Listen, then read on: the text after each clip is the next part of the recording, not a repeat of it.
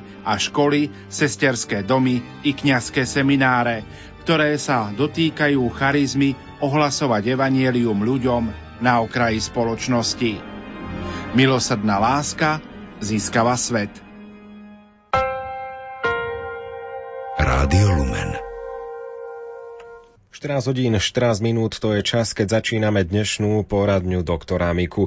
Najprv pán doktor Mika poradí všetkým tým, ktorí majú problémy s puchnúcimi členkami. Poradňa doktora Miku. Tie členky, alebo pod členkami, môžu puchnúť už z toho, že máme napríklad podkolienky alebo pančuchy, ktoré škrtia a nedovolia odtekať tie, tej venóznej krvi voľne do horných častí nôh, teda až do brucha a tak do, späť do srdca, do krvného obehu. Ale druhá vec je, ak veľmi dlho necháme nohy bez pohybu a sedíme, alebo robíme postojačky niečo, a pritom nohami nehýbeme. To sú určité povolania, kde je toto typické, že musia postojačky robiť, hoci sa takéto profesie prispôsobujú normálnej životospráve aj normálnym pohybom, ale ešte ich je dosť. V takom prípade treba, aby taký človek hýbal s tými nohami, aj keď stojí, a len tak s nimi pohnúť, zdvihnúť, pritlačiť, tak ako keby sme tlačili nohami kapustu do suda. A týmto činom už zlepšíme tú svalovú pumpu, ktorá krv z dolných končatín pomáha presúvať do celého krvného obehu. Je dobré, keď takúto činnosť robíme aspoň takých päť minút každej pol hodiny státia. Ak to robíme častejšie, nie je to chyba.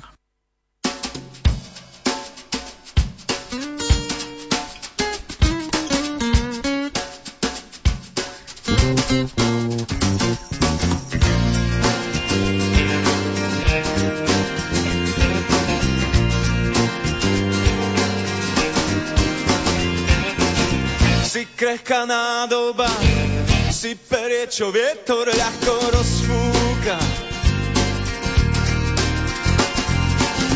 Podobá sa vánku, jemne ma ovievaš, jemne ma ovievaš. Rozmýšľam o tebe a tajne sa dívam, chytám ťa do dlani a dýchom ťa zohrievam. Dýchom ťa zohrievam.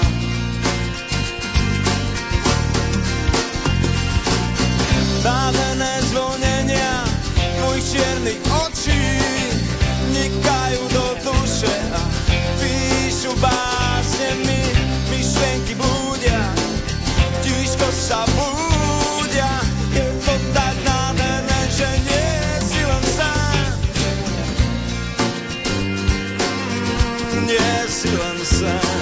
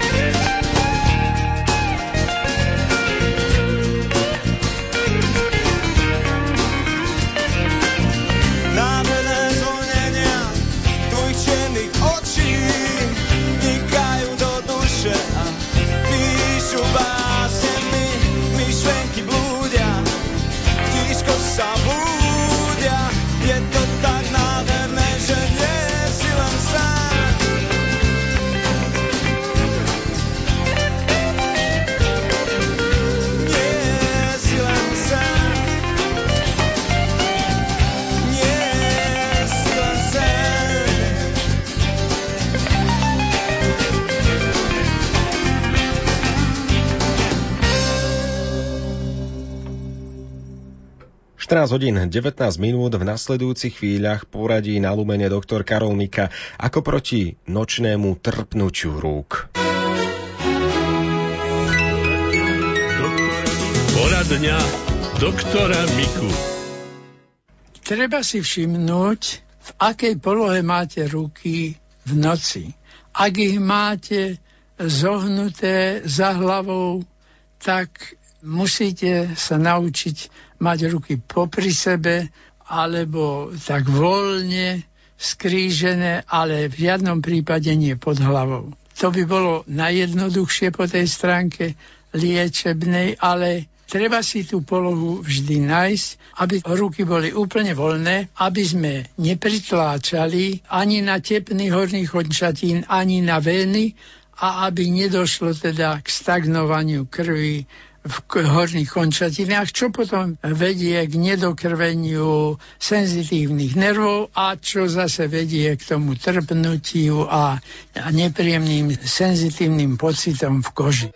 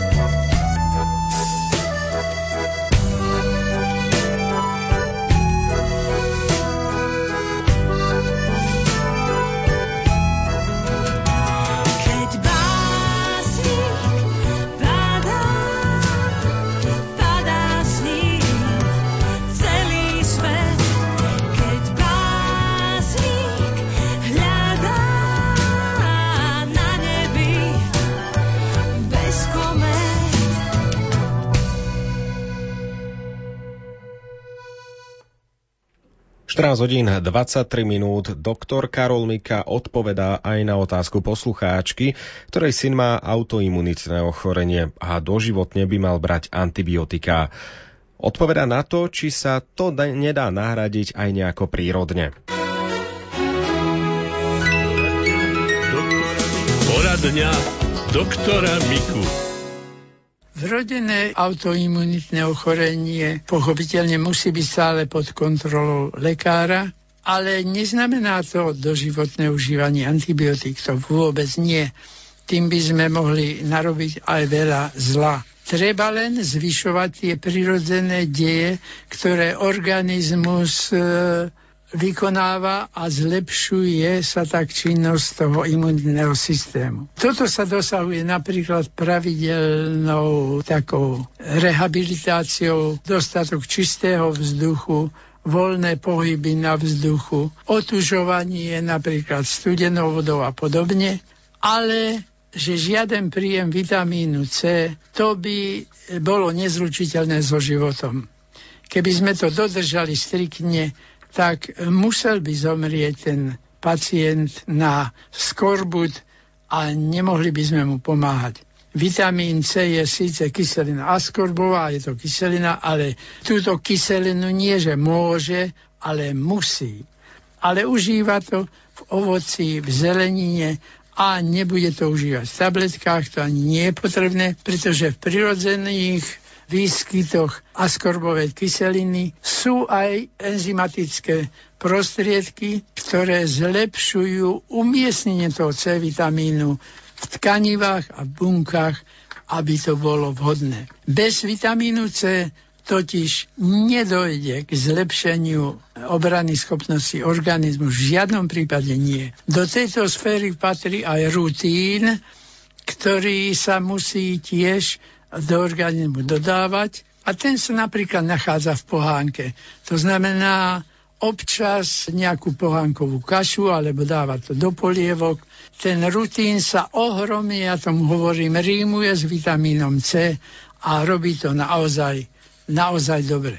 Sice aj dostať preparát, ktorý obsahuje aj C vitamín, aj rutín, ale ak mu dáme citronádu vypiť a dáme mu pohánkovú kašu, tak je to oveľa dokonalejšie využitie, ako keby sme mu to dali takto v tejto separátnej podobe.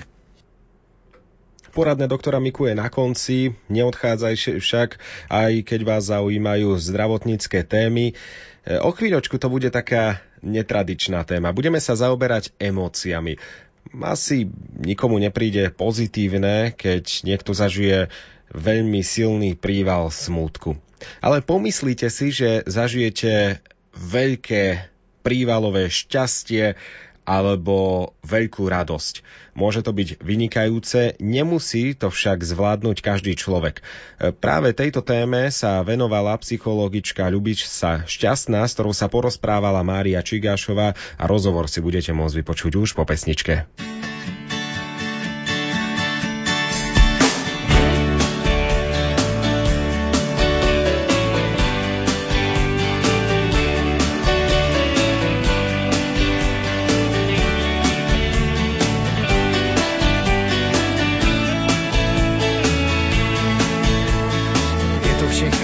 Strašně dávno slunce bylo větrem milováno, těhotné slunce se jen usmívalo a najednou to slunečnice je. V okně domu slunečnice stojí, ten barák za chvíli strhnou dají, jen malé děti si šeptají, čemu tam ta slunečnice je. Člověk jak slunce dobrý není, svý nálady jak počasí mění, nevšímá si střech, je podlážení, tak čemu tam ta slunečnice je. Nebe na lidi sluncem kýchá, sluneční rýma nám srdce zadýchá, očima z ulice se slunce líbat nechá, a proto tam ta slunečnice je.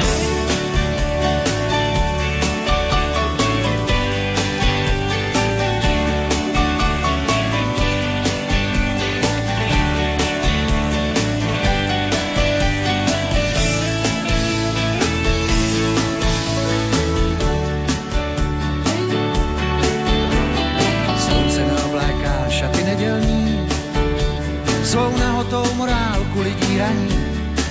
Holky mám rád, když jsou slunci podobný, a proto tam ta slunečnice je.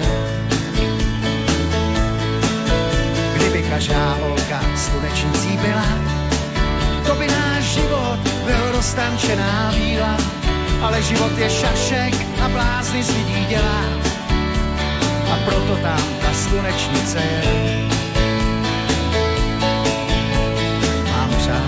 Když hvězda padá, aby ta holka byla pořád mladá, mladá mládím, co na lidský řeči nedá, a proto tam ta slunečnice.